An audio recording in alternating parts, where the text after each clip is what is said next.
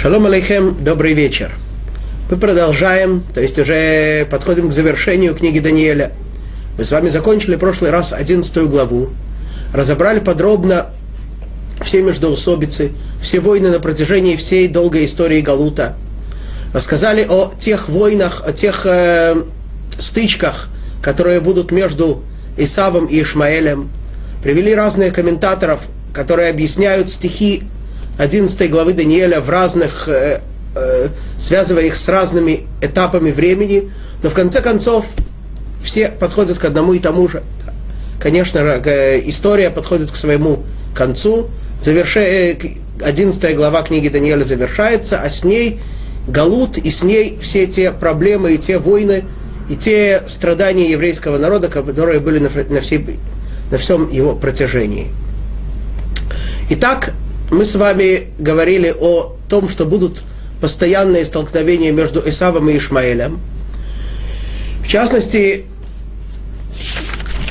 один из комментариев, эм, один из мидрашей, составленный еще во время Мишны, называемый Пиркей Раби Элиезер, главы Раби Элиезера, приводит такую вещь, что в будущем будет три войны вести Ишмаэль. На море, в поле и в большой столице. Ну, кто хочет трактовать, пожалуйста, пусть трактует. Вполне возможно, что войны на море были, войны в поле тоже мы видим в Ираке, мы видим в э, Афганистане, войны в большой столице, ну уж куда больше, чем Нью-Йорк. Да. Может быть, может быть, об этом и идет речь.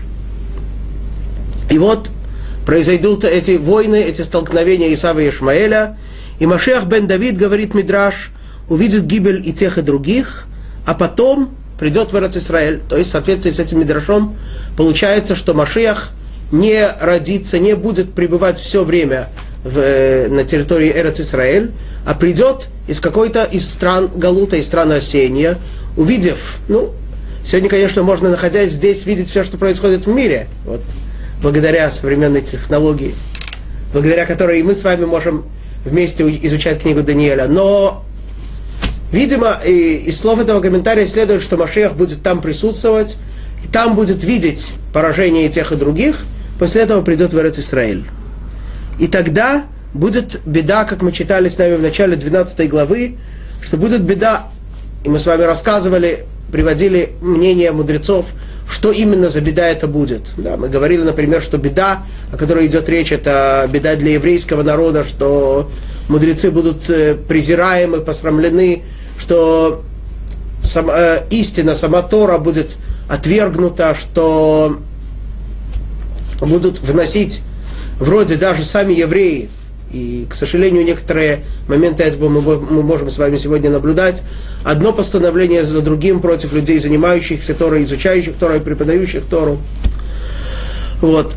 Однако этот комментарий говорит, что эта беда будет для всего мира. Да, и именно вот это и будет происходить, что все ведь, мы знаем, что все народы тем или иным образом относятся или к, не имеется в виду генеалогически, имеется в виду духовно, к потомкам Исава или к потомкам Ишмаэля, и между ними будут происходить постоянные войны, постоянные стычки.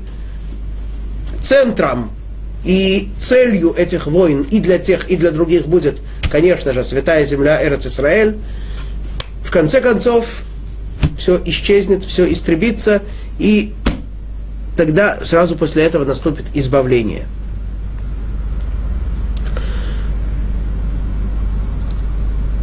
Говорит Мидраш, что Ишмаэлим ара, арабы захватят землю у Исава, у Нацрим, и будут уверены, что все им, поскольку им все удается с легкостью, но что так это и продолжится, что и, их власть удержится надолго, но так не будет, они падут.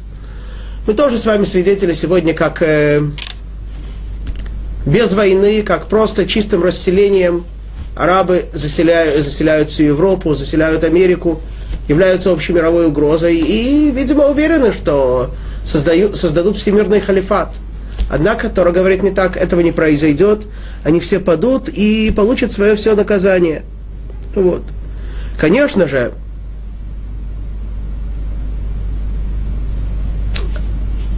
кроме чисто физического понимания того, что центром, э, что центром битв будет Эрец Израиль, и Эрец Израиль будет постоянно переходить от одних к другим.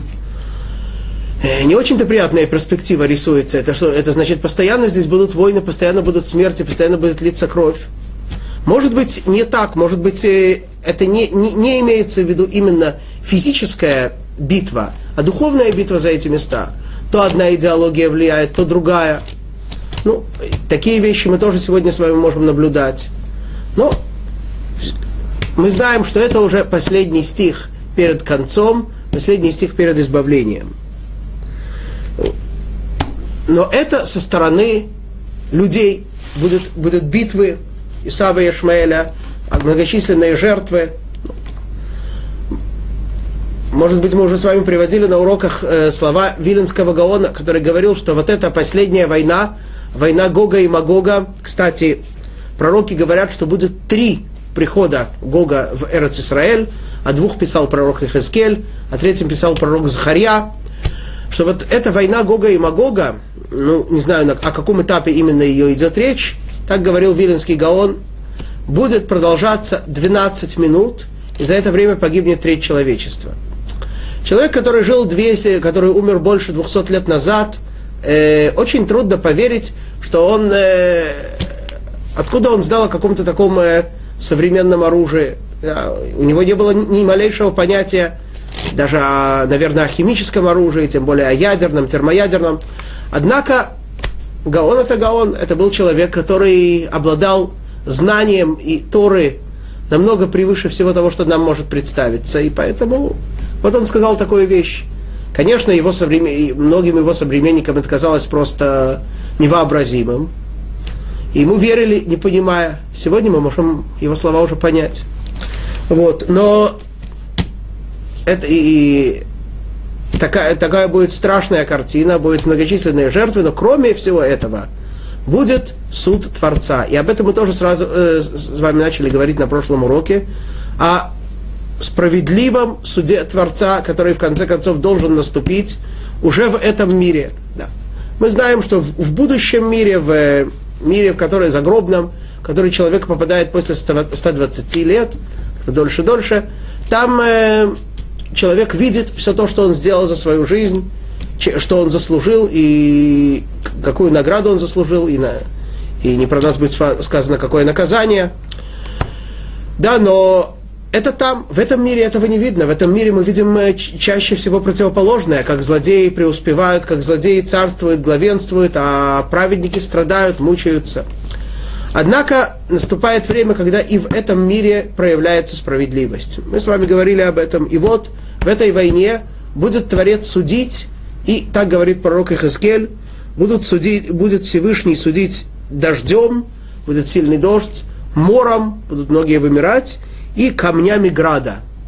Камни града – это те самые камни града, которые во время седьмой египетской казни падали на Египет – Однако, как мы помним, э, фараон испугался, пришел к Муше, попросил его о том, чтобы он остановил это страшное явление. Да, там действительно было страшное и поразительное явление. Вместе действовал лед и огонь.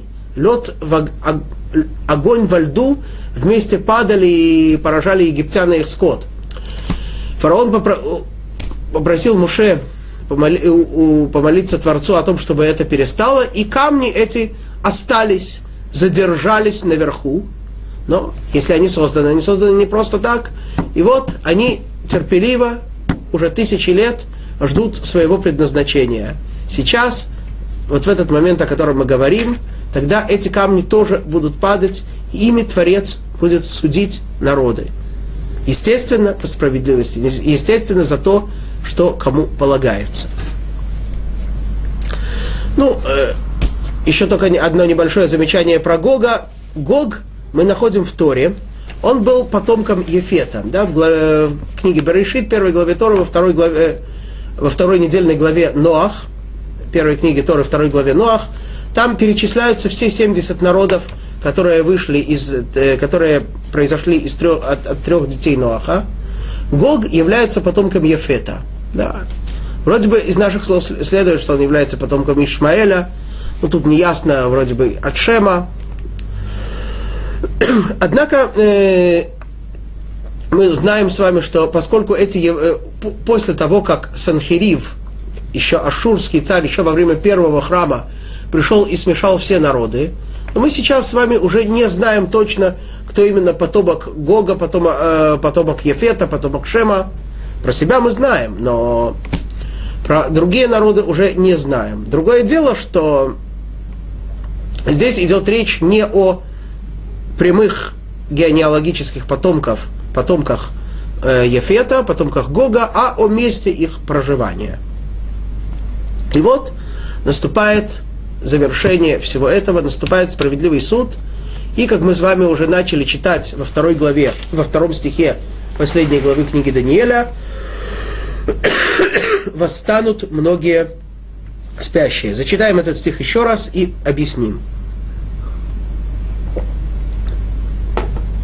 ורבים משני אדמת עפר יקיצו, אלה לחיי עולם ואלה לחרפות לדיראון עולם и пробудятся многие из спящих во прахе земном, одни для вечной жизни, а другие на поругание и вечный позор. Мы с вами говорили в прошлый раз, что есть разные мнения у комментаторов, кто наказывается больше. Те, кто не встают вообще, или же те, кто встают на поругание и вечный позор. С одной стороны, действительно, те, кто не встают вообще, то есть они... Понятно, что Всевышний воздает им в соответствии с тем, что они делали в этом мире. Получается, что человек прожил жизнь в этом мире.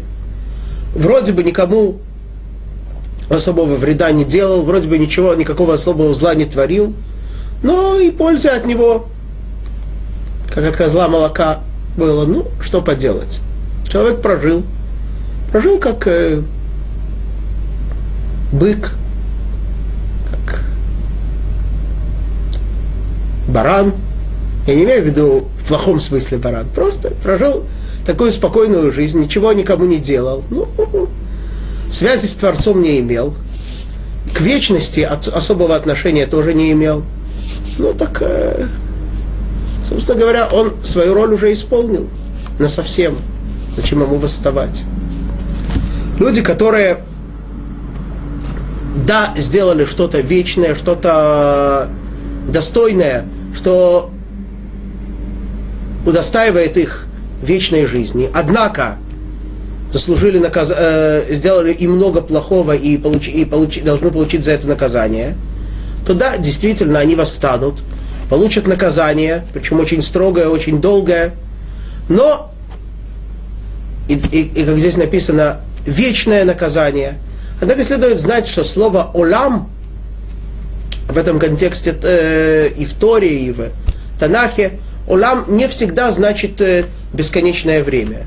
Часто это значит долгий период. Так мы находим про, в, законе, в законе Торы про, про определенный вид рабов. Написано про них, что если раб ведет себя определенным образом, то он становится рабом леолам. Леолам имеется в виду на большое количество лет, но не больше 50, не больше даже 49. То есть понятие олам это может значить просто длительный промежуток времени. И в соответствии с этим комментарием действительно они восстанут, они будут наказываться долго, но в конце концов после этого наказания они удостоятся вечности. Однако, в соответствии с другим комментарием, действительно, люди, э, которые, видимо, будут и те, и другие, несомнение, несомнение будут те, которые получит свое наказание, когда откроется истина, но потом, очистившись, удостоится вечности. Будут те, которые ему сказали, просто не закончив все свое предназначение и не, не, не, не старавшись продлить его больше, вообще не восстанут. А будут такие, которые восстанут, но будут, наказ, будут наказываться и мститься им будет навсегда. Да, и, вполне, и это вполне справедливо. Действительно, часто складывается такое впечатление, складывается мнение, что те, кто, будут, те, кто восстанут, те, кто, будет, э, те, кто воскреснут, это будут только праведники, только великие люди, которые удостоились вечной жизни, но, к сожалению, не дожили до этого, до этого времени, умерли раньше, поэтому они ждут, ждут того момента, когда они восстанут. Конечно, праведные люди, причем э, не, не обязательно речь идет о людях э, действительно великих со всех точек зрения, э, всю жизнь проживших, освящая имя Творца. Ну, даст Бог, чтобы мы тоже были им подобными, но не, не только о таких людях идет речь, а даже человек, сделавший один раз какой-то очень хороший поступок, но очень хороший поступок, который не имеет цены, не имеет возможности быть оплаченным в этом мире, он удостаивается уже вечности. Другое дело, что и это следует знать, у каждого человека, у каждого из удостоившихся вечности будет своя вечность, отличная от другого. У кого-то будет больше, у кого-то будет меньше. Ну, это легко понять. Представьте себе, просто для примера, на плоскости, на бумаге мы рисуем разные, разные фигуры, разные, разного размера, разной формы, разной толщины, а потом продолжаем их вот так вот в третьем измерении. Да? Бесконечно и вниз, и вверх. Какой объем у всех этих фигур? Вне сомнения, бесконечность. Однако, фигуры, эта бесконечность будет в соответствии с тем, какая была фигура на плоскости. У кого-то будет маленькая, у кого-то большая, у кого-то толстая, у кого-то тонкая, у кого-то гладкая, у кого-то шершавая. То есть, э, и это, кстати, очень э, довольно четкий пример, показывающий, что человек в будущем мире удостоится его, он удосто... Э, заслуживший вечность удостоится ее, но удостоится ее в, со... в строгом соответствии с тем, что у него было в этом мире на пло... в двумерном, так можно сказать, на плоскости. Действительно, но, но конечно, этот пример э, нам очень тусклый, потому что будущий мир намного, во много-много более раз ярче этого мира, чем, трех, чем э, трехмерное пространство, чем двумерное. Однако, это то, что нам говорит царь Шломо. Человек идет в дом своего мира. Имеется в виду, что после смерти человек получает в соответствии с тем, точно так, что он, то, что он сделал здесь, то он в соответствии с тем получит и там. Вот. И поэтому, и это следует знать, что но, все, но все, тем не менее, все это вечность, все это бесконечность, и все удостоившиеся вечности ее получат. Кто больше, кто меньше, но даже за один поступок человек может удостоиться вечности. Тому есть у нас примеры в Талмуде, когда даже самый незначительный поступок, Талмуд рассказывает про одного из мудрецов, э, одного из мудрецов, который погиб, вот, как мы говорили недавно, после разрушения Бейтара, и его убивали, его сжигали на костре очень мучительной смертью, сделали специально так, чтобы он не мог сгореть быстро. Попросил он одного из римских солдат убрать э, мокрые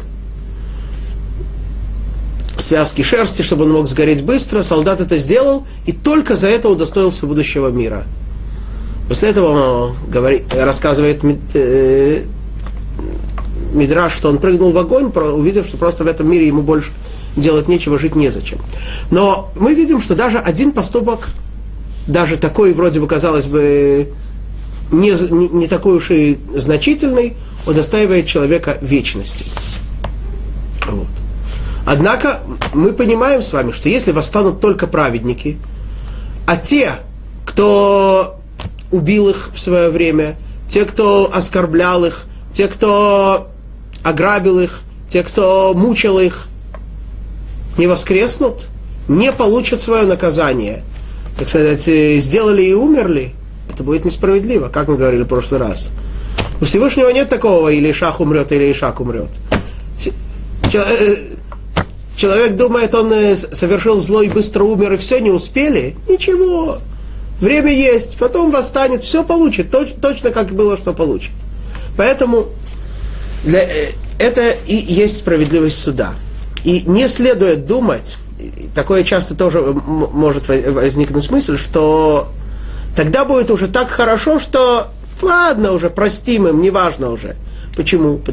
Действительно будем понимать, что все, что даже самые большие злодеи делали, это все равно ведь было по плану Всевышнего, и по большому счету это все добро. Правильно? Это все было план Всевышнего. Это было все, все добром. И, и даже если сейчас, на данный момент, мы этого не понимаем, почему это так, тогда мы это обязательно все поймем и увидим и ощутим. Вне сомнения. Однако, мир не может завершиться и достичь своего совершенства без того, что всем будет воздано по заслугам. Злодей, не получивший полного наказания, а как мы с вами видим, точно так же, как есть праведные дела, удостаивающие человека вечной награды, также есть и злодеяния, удостаивающие, человек, э, удостаивающие их совершившего вечного наказания. И если это не произойдет, справедливость не восторжествует. То есть истина не будет полностью открыта. Истина обязана быть открыта полностью. Поэтому не может быть, чтобы они и прощать здесь уже не имеет возможности, и, не, не, и нет возможности, и не имеет смысла. Почему? Потому что тогда это все делается во славу Творца, и в тот момент будет слава Творца, что он будет справедливым и праведным судьей, а судья, который милосерден к преступнику, как мы понимаем с вами, это не судья, а человек, творящий беззаконие.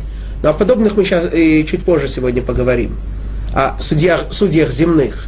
Пока что мы говорим о небесном судье, о Творце, который не может допустить, чтобы человек, совершивший зло, не получил за это наказание. Конечно, пока человек жив в этом, живет в этом мире, у нас, ну, я не имею в виду на, нас в смысле злодеев, но даже если мы в чем-то когда-то оступаемся, и даже злодеи, творившие зло всю жизнь, имеют возможность справиться.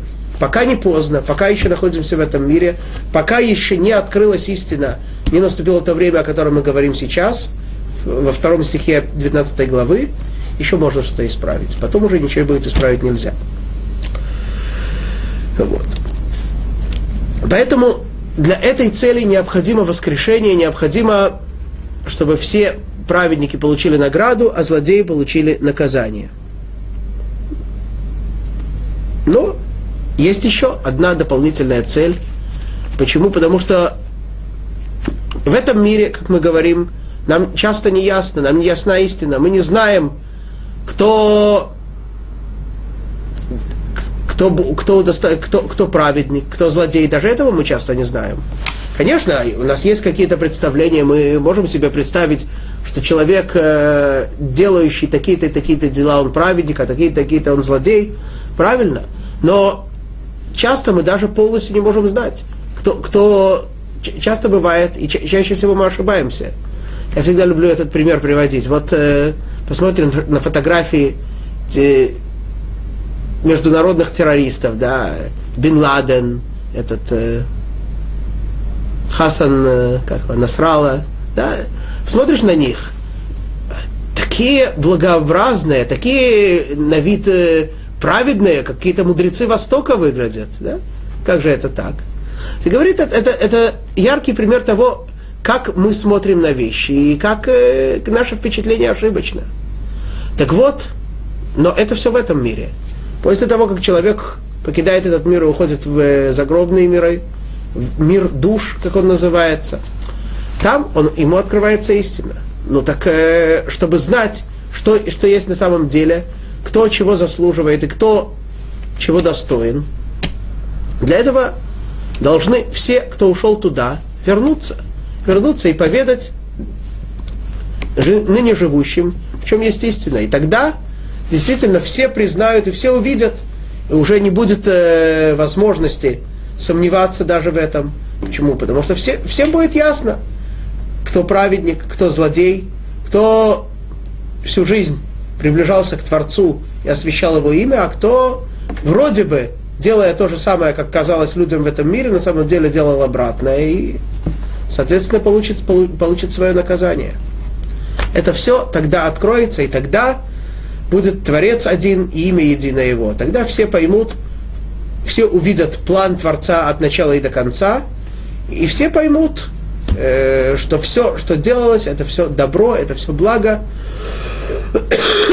это все милосердие э, э, Творца. Итак, это мы говорим об светлом конце, о том, что обязательно наступит, о том, когда откроется истина и все вернется, все будет по справедливости, и все вернется к идеалу. Однако вопрос, э, это обязательно наступит. В этом нет сомнения. Сомнение у нас, э, нас волнует не столько, наступит это или нет. Это наступит, конечно. То, что нас больше всего вол, больше волнует, кто тогда кем будет? Если сейчас можно как-то на это повлиять, то что будет тогда? Кто чего удостоится? Об этом говорит третий стих, последний стих Откровения ангела Гавриэля Даниэлю. Так, третий стих. Веамаскилим язгиру кезогар гаракия, умацдикей арабим кекохавим леолам ваэд. Сразу скажу, что перевод э, здесь не может претендовать на полноту смысла, поэтому придется объяснить, но пока прочитаем просто, как здесь переводится. А мудрые будут сиять, как сияют небеса, и ведущие многих по пути справедливости, как звезды во веки веков. Так открывается нам в книге Даниэля, что, будут, что есть несколько категорий людей, которые удостоятся того, чтобы сиять. Что такое сиять? Да, ну,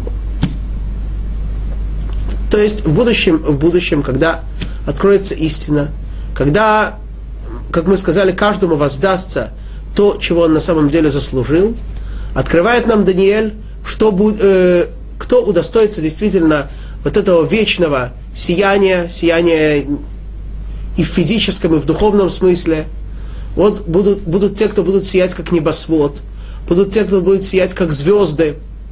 Мы в дальнейшем увидим еще одну категорию.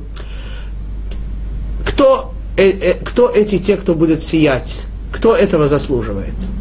Итак, здесь говорится о двух категориях людей.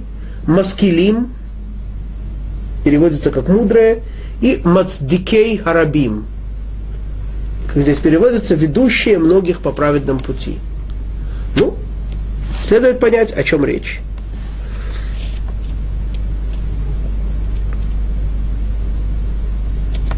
Э, спросим для начала, что сияет сильнее, небосвод или звезды?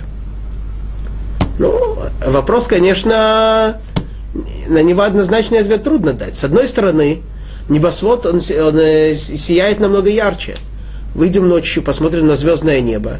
Действительно, темно, есть маленькие звездочки, маленькие точечки, какие, какие-то видны чуть ярче, какие-то менее ярко. Да. Звезды, еле видно их. Ну, луна, луна виднее ночью, но все равно темно.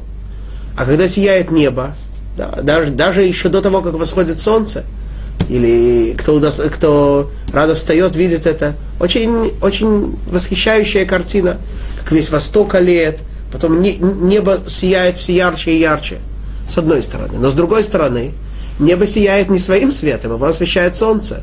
Звезды сияют сами. Мы знаем, что многие звезды просто они очень, очень далеки от нас, поэтому они видны маленькие точки, как маленькие точки. На самом деле они могут в тысячи раз ярче, чем солнце быть.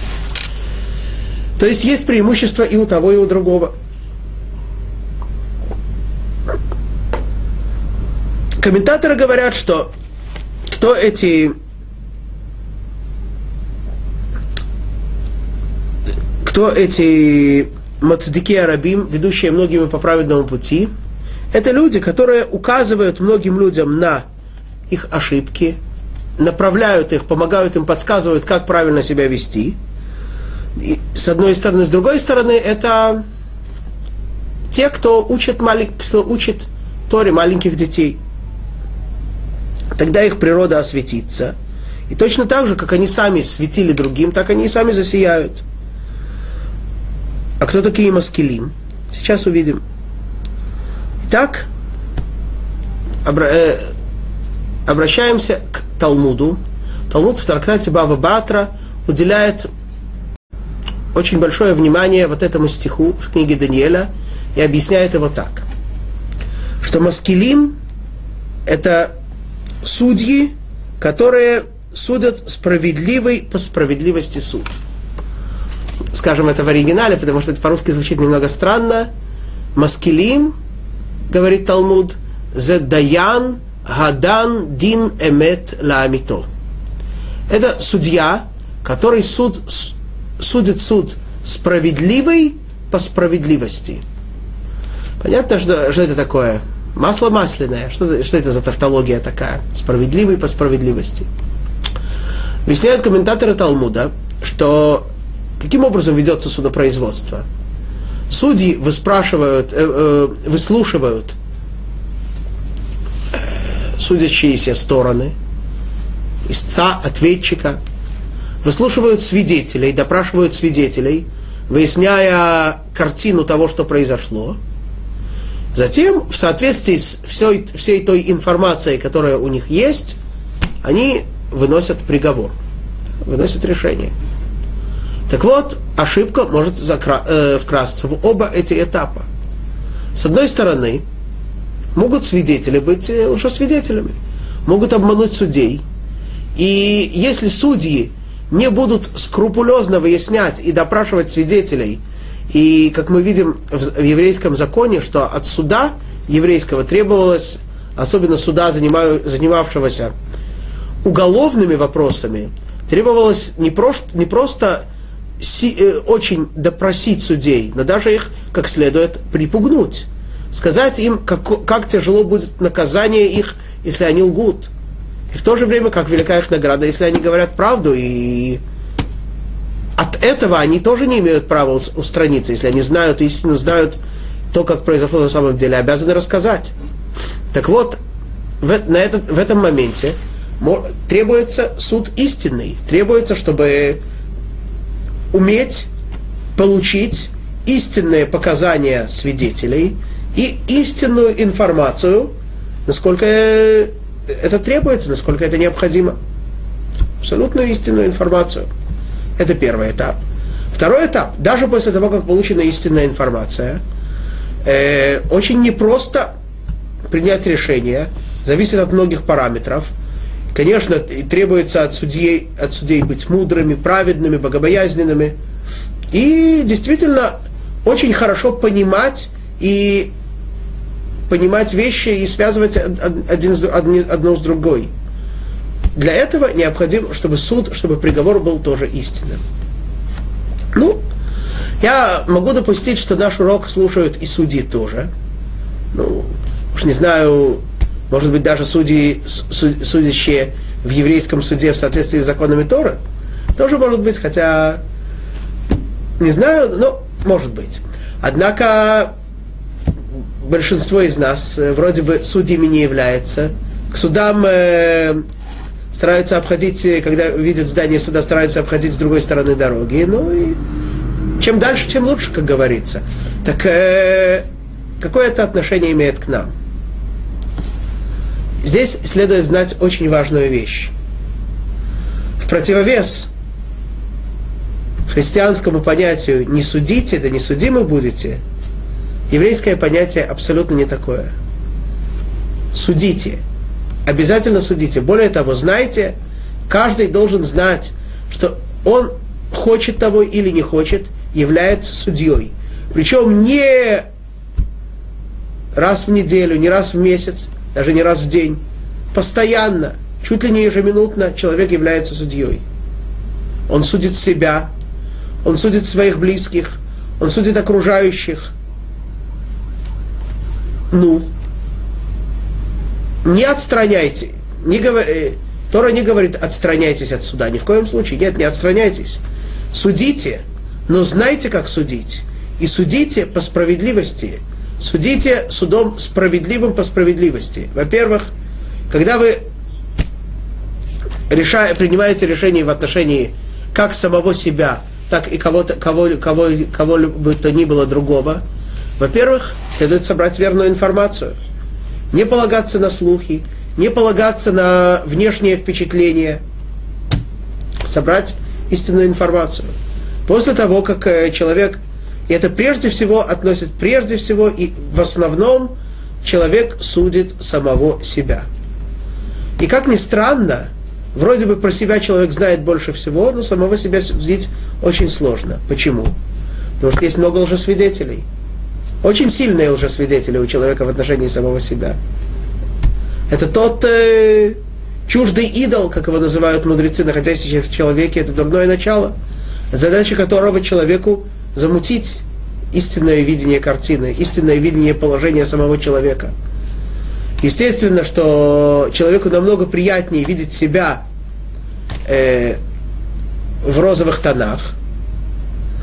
Я не могу сказать, что это полностью неверно. Это не так. Действительно, человек, человек, который будет смотреть на себя всегда только с худшей стороны, он должен знать, что он полностью поверил показаниям того же самого лжесвидетеля, своего дурного начала.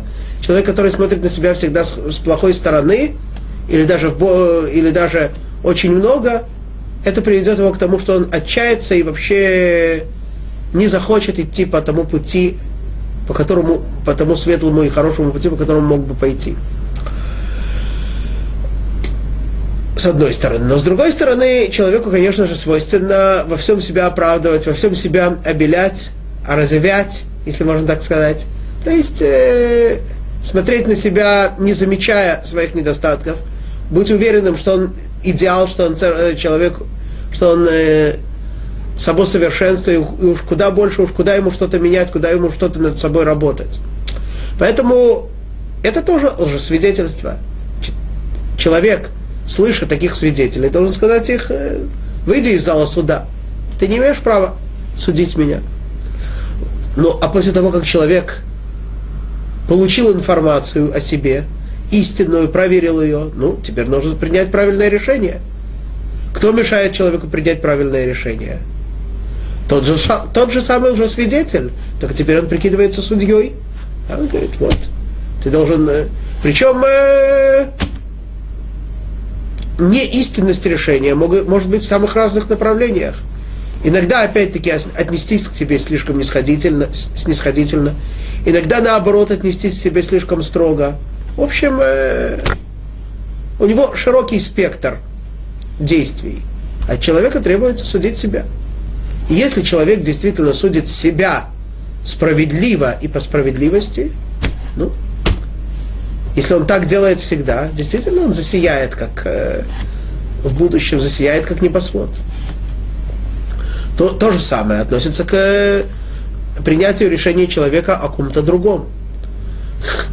Мудрецы говорят нам, объясняя стих Торы, «Бецедек тишпота митеха», «Суди своего ближнего по справедливости»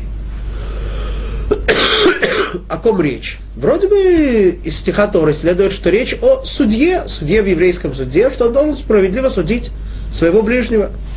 Но мудрецы толкуют это не так. Они говорят, что человек, смотрящий и узнающий о поступках другого и о делах другого, должен всегда их трактовать с самой лучшей возможной стороны. Подчеркиваю, лучшей, но возможной, да? Опять-таки, если человек будет оправдывать злодея, надев розовые очки, быть, будучи уверенным, что да, он, так, он такой несчастный, он такой это, и тем самым оправдает и узаконит все, все зло и все, все злодеяния, которые творятся в мире, понятно, что между э, расстояние между этим человеком и справедливостью суда, как между сторонами света. Но если, но если человек будет, тем не менее, знать, когда и при каких обстоятельствах использовать вот эти правила и судить с максимальной лучшей стороны, то это и есть праведный суд. Да? Человеку кажется, как же, если уж судить по справедливости, так э, рубить с плеча по всей строгости. Нет. Не эта справедливость, говорит Тора. Справедливость увидел, увидел человека, который сделал что-то не так, поступил вроде бы плохо. Ты можешь его максимально оправдать, ты обязан это сделать, и это и есть справедливость. Теперь, очень важный момент. Э, другой человек, подсудимый, может вообще не узнать ни о самом судебном разбирательстве, ни о приговоре, и никак на нем это не отразится. Ведь все это дело происходит у меня в голове. Ну, в крайнем случае, у меня дома на кухне, но не, не где-то, не в присутствии этого человека, и он вообще не знает, что я о нем думаю, что я о нем думал, какое решение я по отношению к нему принял. Да. То есть, получается, что сам подсудимый вроде бы никак на него весь этот судебный процесс не влияет. На кого оно влияет? На, на меня, на судью. Поэтому от меня требуется судить справедливо. Не для того, чтобы позаботиться, сделать добро подсудимому. Подсудимому все равно, чтобы сделать добро самому себе, чтобы судить справедливо мне самому себе для того, чтобы действительно пойти по истинному пути. Это то, что касается каждого человека, как в отношении себя, так и в отношении других. Но, конечно, мы не можем э, уклониться и от того, чтобы обратить внимание на то, какие строгие требования предъявляет Тора к тем людям, которых действительно назначают, которые действительно по профессии, по призванию становятся вершителями судеб еврейского народа. Поэтому от них, если уж мы говорим, что человеку в отношении самого себя или своего ближнего, который вообще об этом суде не знает и не узнает, столько требуется, так уж то, что касается действительно такого явного, открытого суда, понятно, что требования во много и много раз больше – Да. Итак, мы, с одной стороны, говорят нам мудрецы, что человек, судья, судящий, даже немного суд эмет ла амито, справедливый и по справедливости. Немного это не значит, что он всегда судит неправильно, а немножко судит правильно. Имеется в виду, что ему еще не выдалось, не было у него судебных дел – там было одно маленькое судебное дело, легкое. Он его быстро решил, но сделал все, что нужно. Ну, ну хорошо, молодец. Погладим его по головке. Говорят мудрецы, этот человек, не больше, не меньше, становится компаньоном Всевышнему в сотворении мира. Ну, э, стоит того, правда? А что такое, почему это так? Ответ очевиден. Всевышний создал мир, и так подробно пишет автор книги, автор э, великого аллахического труда, труда законодательного труда, который называется Арбаа Турим, Раби Яков бен Ашер, живший чуть больше 500 лет назад, он в начале одного из четырех своих разделов, касающихся законов, касающихся судов, пишет подробно о том, о достоинствах справедливых судей и том вреде, который несут несправедливые суды. И вот он, в частности, объясняет от имени другого мудреца, жившего в средние века, Рабейну Юна, он приводит его слова, что Творец создал мир, мир для того, чтобы мир был, э, управлял, э, мир, все в мире велось по справедливости. В мире бы царство, царила справедливость чтобы праведники получали награду, злодеи бы получали наказание. Однако в мире человек, э, Творец наделил свободой выбора человека. И, как мы знаем, многие люди используют ее далеко не по назначению, далеко не так, как, должно, как должны были бы. Хотя Творец э, не скрывает своих намерений, не скрывает от человека тех требований, которые он к нему предъявляет. И вот многие люди для того, чтобы вместо того, чтобы следовать заветам Творца, делают противоположное. Но Творец все-таки хочет, чтобы в мире царила справедливость. Мы с вами только что говорили, что она воцарится обязательно в конце концов. Однако это желание Творца, оно существует постоянно. И в любом месте, в любое время. Но как же это сделать? Каким образом Творец это делает? Он это делает посредством людей. То есть находятся люди, которые, в задачу которых входит поддерживать порядок в мире и на, наказывать тех, кто делает противоположное. Поэтому э, задача судей, задача, их роль, конечно же, очень велика. И если судьи действительно справедливые, то они помогают Творцу э, поддерживать мир таким, каким он должен быть. Насколько они это могут, хотя бы на немножко. Это говорят нам мудрецы. Не думай, что для того, чтобы стать компаньоном с Творцом, нужно сотворить мир за шесть дней и все сделать от начала до конца так, как он. Нет. Это от тебя не требуется. Но ты судишь. Ты сделал немножко, ты опра- э, немножко утвердил справедливость в мире, уже он тебя берет в компаньоны. Вот. А с другой стороны, если человек искажает суд, или же он э, не, просто, скажем так, недостаточно внимателен, недостаточно педантичен по отношению к свидетелям, или же тем более он э, сознательно выносит несправедливый, неправедный приговор, то вред, который он наносит, намного-намного больше, чем все те злодеи, которых он оправдывает, которых он, э, которые творят зло. Почему? Злодей, он творит зло.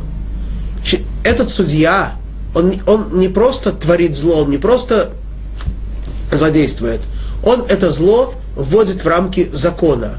Он утверждает, ставит э, печать кошерности, как говорится, ставит, э, допускает, утверждает зло как правильный, справедливый путь. Понятно, что этот грех намного, намного, намного тяжелее узаконивания всякого зла. И если уж мы об этом говорим, то снова вернемся к первым нашим э, словам о судьях, и следует знать, что это касается не только судей по профессии, но и всех нас. Если мы оправдываем зло, обвиняем невинных, то мы еще хуже их, тех злодеев, которые это делают. Ну, что сказать. К сожалению, сегодня в мире вот эти очень много всяких, очень много зла, очень много злодеяний. Но, к сожалению, очень много тех, кто это зло оправдывает. Вся, всякого рода левые, там, либералы, это, к сожалению, и как в нашей стране, и во всем мире, оправдывающие все теракты, оправдывающие все, э, все злодеяния вот, этого, вот этой дикости отчеловеченной, которая называется, который, та, которая называет Ишмаэля. И больше других поколений мы с вами сегодня видим, какие, какое зло, какие мерзости творят все эти э, многие потомки Ишмаэля. И все либералы, все эти левые, так сказать, благодушные, они их всех оправдывают. А, а кого обвиняют? Кто во всем виноват? Ну, понятно. Израиль, евреи, да. Но и, к великому сожалению, что сказать? В нашей, в нашей стране, в нашей стране царит беззаконие, в нашей стране левые движения еще не запрещены, еще не, не запрещены законом, не вынесены за рамки закона, не объявлены вне закона. Так э, а судьи кто? И, э, государственные суды в Израиле судят полностью противоположно законам Торы, не базируются на законах Торы, базируются на каких-то там э, выдум, вы, э, устаревших там римских, турецких э, кодексах и часто, если не всегда, полностью отвергают законы Торы. И понятно, что все злодеи, все э, террористы, к, к ним проявляется милосердие, их оправдывают, а настоящие праведники их наоборот притесняют. Вот. И, а, что, и, а что есть справедливость? Что считается праведным законом? Это может определить только Творец. Только Творец, давший нам Тору, Он нам говорит, что есть правда, что есть зло. В соответствии с этой правдой мы судим, в соответствии с этой правдой мы принимаем решение. Не то, что нам кажется, что мы думаем, что вот это милосердие, а это наоборот жестокость. Нет. Часто то, что нам кажется, кто нам говорит, что это нам кажется? Тот же самый лжесвидетель, о котором мы уже говорили неоднократно, наше дурное начало. Так что мы на него будем полагаться? Или будем полагаться на то, что нам говорит Творец, что есть справедливость? Что является этичным, что является моральным? Это не то, что нам говорит Ецарара, наше дурное начало. То, что говорит, нам говорит наш Ецер, наш Создатель. Поэтому суд, который судит не по законам Торы, это разбойники, это грабители, и понятно, что никакие их решения никакой абсолютно силы не имеют. Вот. И если уж мы говорим о судьях, то должны сказать еще об одной важной вещи, которая, конечно же, касается и тоже всех нас. Одна из самых сильных вещей, действующих даже против воли человека в вопросах, когда нужно судить, это взятка. Да. Если суд, если судья берет взятку даже с самыми благородными целями, даже для того, чтобы, так сказать, как это говорится, для, для уверенности, чтобы судить по правде, он, он, он так уверен, что этот человек прав, это, э, эта сторона права, эта сторона виновата.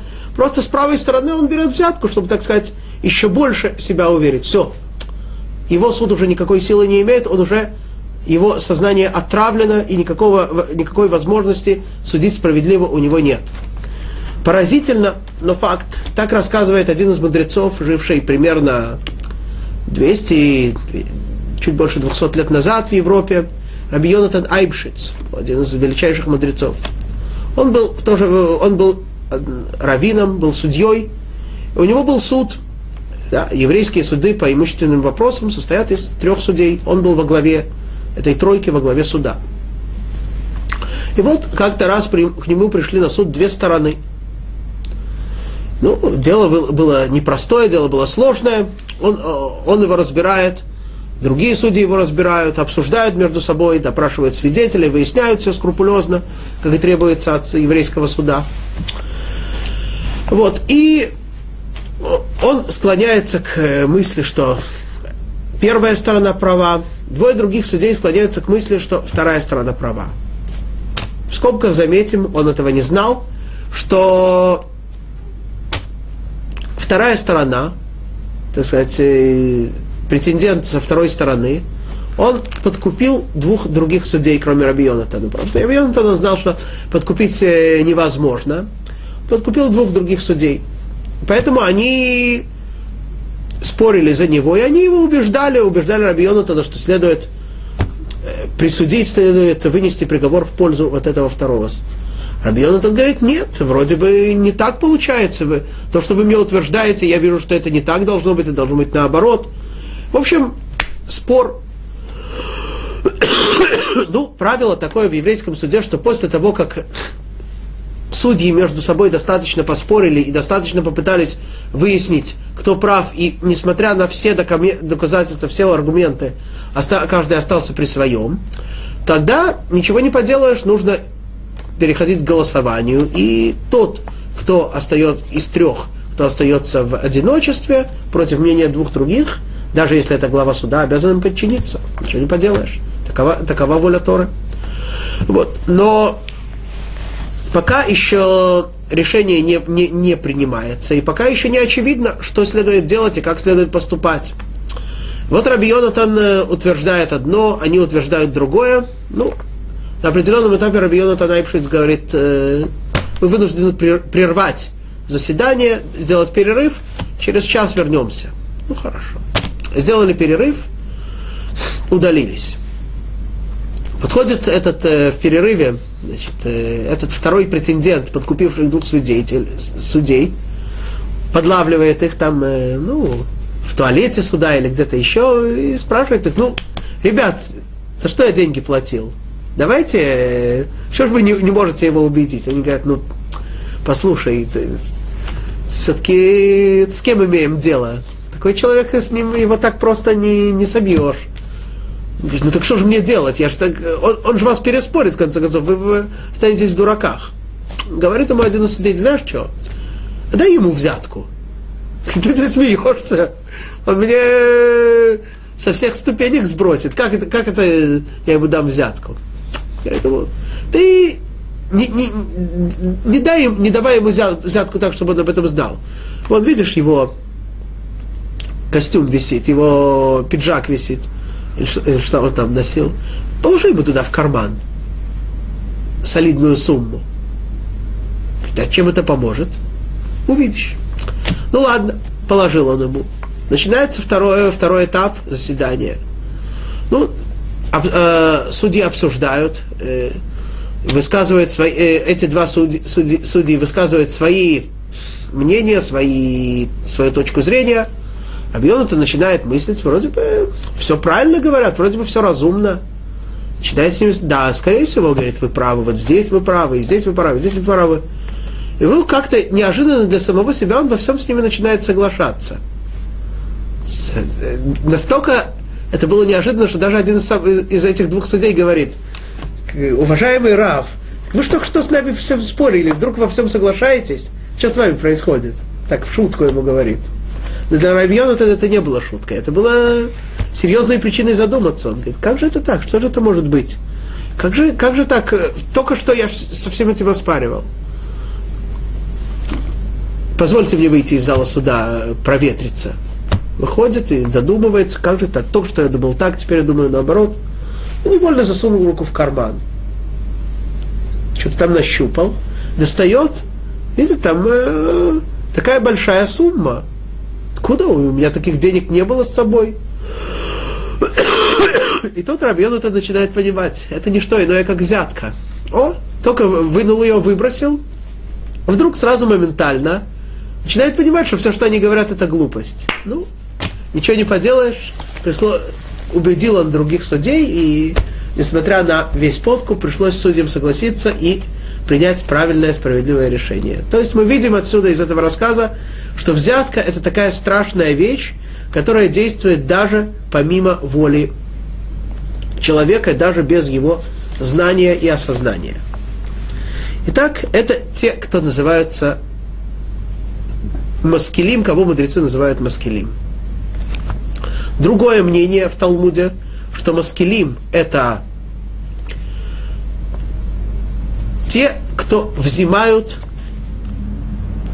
цдаку у других людей. Люди, занимающиеся сбором и распределением денег и других имущественных средств для поддержания бедных. А кто такие мацдики и рабим, мы увидим с вами дальше – говорит Талмуд, это те, кто учит детей. Ну что ж, как это понять? Почему эти называются, почему те, кто собирают цдаку, они называются маскилим?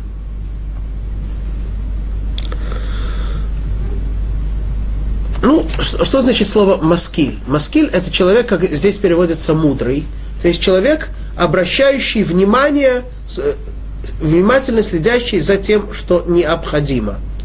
То есть габаейт дака, как они называются, люди, которые знают, обнаруживают, кто, какой человек является бедным, в чем ему необходимо помочь, в чем он нуждается, и организовывают самым приятным и не задевающим его достоинство способом, организовывают ему помощь.